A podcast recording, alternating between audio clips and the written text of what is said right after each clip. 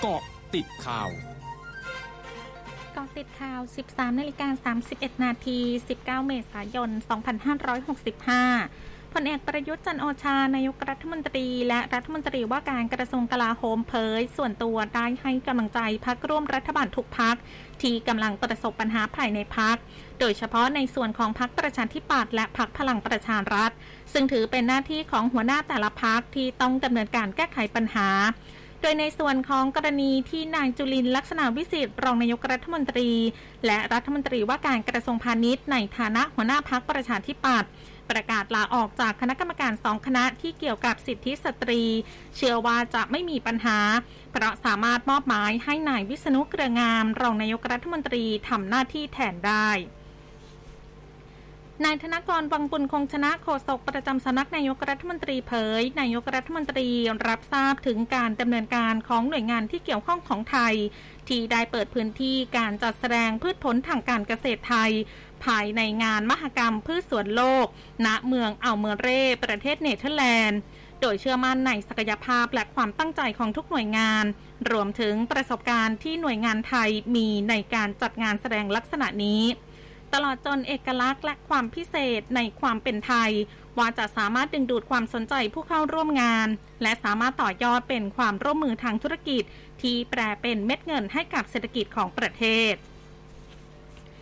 สันดีกาแผนกคดีอาญาของผู้ดำรงตำแหน่งทางการเมือง นัดพิจารณาคดีที่คณะกรรมการป้องกันและปราบปรามการทุจริตแห่งชาติหรือปปช ยืนฟ้องนางสาวยิ่งลักษณ์ชินวัตรอดีตนายกรัฐมนตรี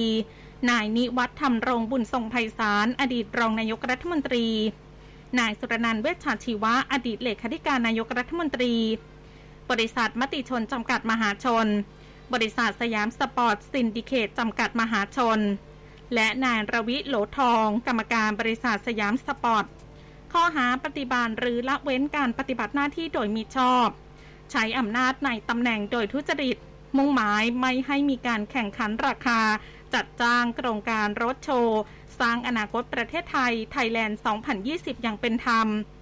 โดยจำเลยทั้ง 5 เดินทางมาศาลยกเว้นนางสาวยิ่งลักษณ์แต่มีเอกสารแต่งตั้งนายนพดลลาวทองเป็นทนายความ ทั้งหมดปฏิเสธข้อกล่าวหา และทำหนังสือขอขยายระยะเวลาคำให้การ โดยสารอนุญาต และนัดตรวจพยานหลักฐานในวันที่ 12 กันยายนนี้เวลา9นาฬิกา30 นาทีพร้อมออกหมายจับนางสาวยิ่งลักษณ์ที่ไม่มาศาลโดยไม่แจ้งเหตุ ช่วงนี้ไปเกาะติดเลือกตั้งผู้ว่ากทมค่ะเอ็มคอเจาะลึกเลือกตั้งผู้ว่ากทม นายอภิชัย เตชะอุบล ผู้อำนวยการการเลือกตั้งผู้สมัครสกพักพลังประชารัฐพร้อมด้วยนายธนพัฒน์ธนกิจอ่านรัก ผู้สมัครสกเขตดุสิตลงพื้นที่หาเสียงบริเวณพื้นที่ตลาดศรีย่านเขตดุสิตนำเสนอนโยบายในการยกระดับย่านเศรษฐกิจชุมชน ในแคมเปญดุสิต street food model ครัวกลางจากชุมชน พร้อมส่งทั่วกรุงพร้อมสนับสนุนด้านการประชาสัมพันธ์ และจัดกิจกรรมผ่านแพลตฟอร์มออนไลน์ ให้ร้านค้า ร้านอาหารรอบบริเวณตลาดศรีย่านราชวัตรเป็นที่รู้จักในฐานะย่าน street food ที่ขึ้นชื่อ เรื่องของอร่อยทั้งกลางวันและกลางคืน โดยนายอภิชัยระบุพร้อมสนับสนุนให้มีการค้าขายในระดับท้องถิ่นของดีของอร่อย อัตลักษณ์ประจำย่านให้ได้รับการพัฒนาทั้งระบบเศรษฐกิจและทุนชุมชน ยกระดับผู้ประกอบการรายย่อยในท้องถิ่น เน้นการพัฒนาทักษะอาชีพ การเพิ่มรายได้ และการพัฒนาชีวิตความเป็นอยู่ของคนในย่านการค้าและชุมชนโดยรอบยึดหลักการพัฒนาแบบองค์รวม เพื่อเสริมสร้างความเข้มแข็งในพื้นที่อย่างยั่งยืน ด้านนายธนพันธ์ระบุว่าการใช้แพลตฟอร์มออนไลน์มาเป็นช่องทางในการขายและการประชาสัมพันธ์ จะช่วยให้ย่านนี้เป็นที่รู้จัก ปักหมุดให้กลายเป็นแลนด์มาร์กอีกแห่งหนึ่งของกรุงเทพ ด้วยอัตลักษณ์ที่โดดเด่นด้านสตรีทฟู้ดสามารถช่วยกระตุ้นการค้าขายและการท่องเที่ยวเชิงเศรษฐกิจชุมชนได้ในวงกว้างมากขึ้น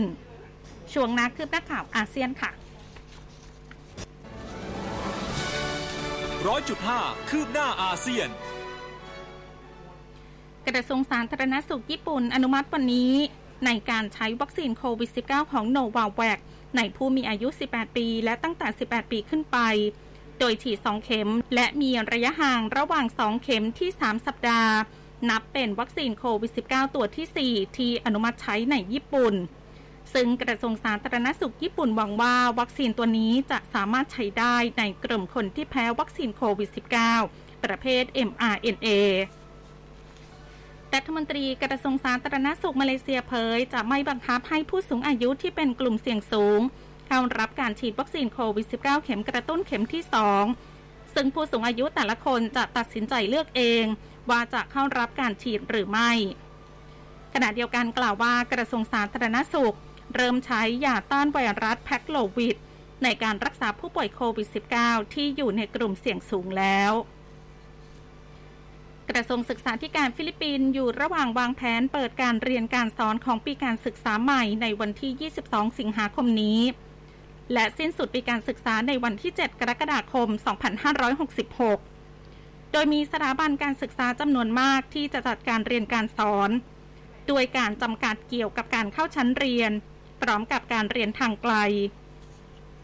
ทั้งหมดคือกติดข่าวแต่งช่วงนี้ สุพิชยาถาพันรายงานค่ะ